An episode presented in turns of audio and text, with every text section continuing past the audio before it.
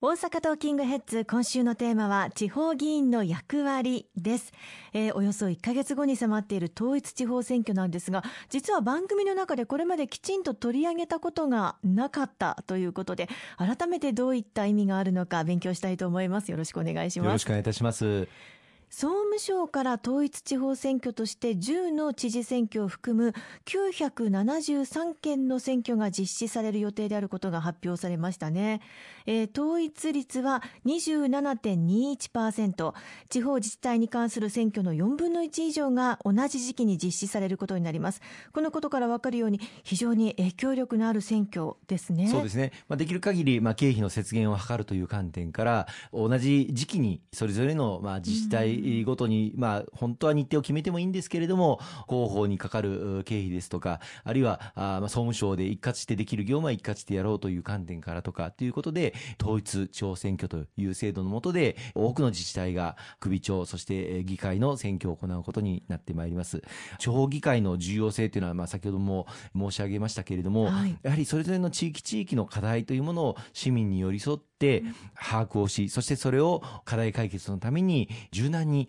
適用していくことができるという極めて重要な役割を担っています。例えばあの昨年の大阪北部地震でブロック塀が倒壊をして大変貴重な尊い小学生の命が奪われるということがございましたけれども、それを受けて大阪各地でブロック塀の点検、そして危険なブロック塀については撤去する、あるいは補強する、こうしたことが直ちに広がりました。で、こうした地方自治体のそれぞれの動きを受けて、昨年の11月に成立をした今年度第一次補正予算の中で国でもこうしたブロック塀の補強、あるいは危険なブロック塀については撤去するということが国の予算としても確保されて全国で展開をされることになった。まあ、これまでも例えば子ども手当とか、あるいは子どもたちに対する医療費助成制度、それぞれ自治体から始まった制度がだんだんだんだん広がって国の制度になったものっていうのはたくさんあるんですね。はい、こうしたやっぱり自治体の取り組み、先行的な取り組み、いい取り組み、具体例を一つ一つ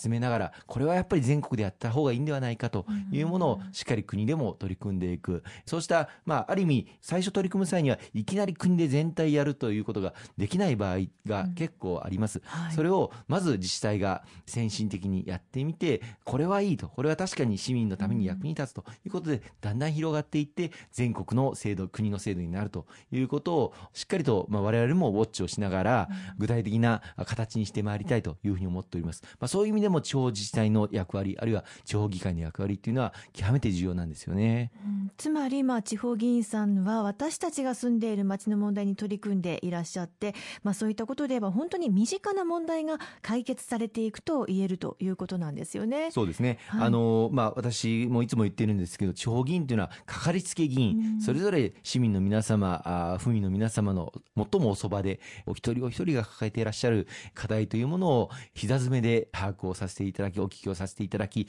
いろんな市民相談も毎日毎日たくさんいただきながら、うん、それを市政に届け、そして市で解決できる場合、できない場合ありますけれども、市で解決できない場合には、例えば財政的に府、あるいは国の支援を得ること、あるいは府や国の制度も活用していくこと、うん、こうしたことで市民の皆様の課題を解決するために全力で汗をかいている。これがあの、地方議員、市町村議員の大変重要な役割だというふうに認識をしております。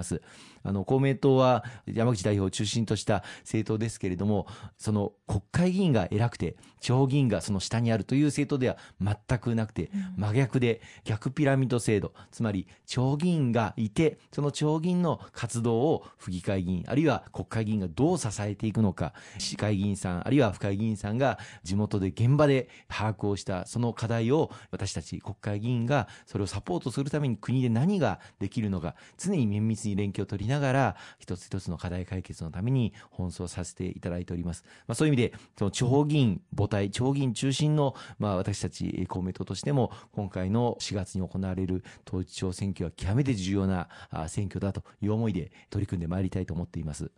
あのどうしてもイメージが国政になってしまうところがあるんですけれども地方議会というのは進め方もかなり違うものなんでしょうか、まあ、議会議会でやはり地方自治の独立というものがありますのでルールというのはそれぞれで決めている面があります。例えばあの、まあ、多くの議会で2月議会あるいは5月6月議会、まあ、9月10月議会あるいは年末の12月議会というものが設けられるところが多いんですが、はい、通年議会を設けようというふうな取り組みをしているような議会もあったりとか、あるいはあの委員会の構成なんかもそれぞれの地方自治体によって地方議員さんの数も定数もそれぞれ議会によって、まあ、人口構成によって異なりますので委員会の立て方なんかも地方議会によってそれぞれそういう工夫が図られて運営がなされていますね。ありがとうございます。後半も引き続きお話を伺っていきます。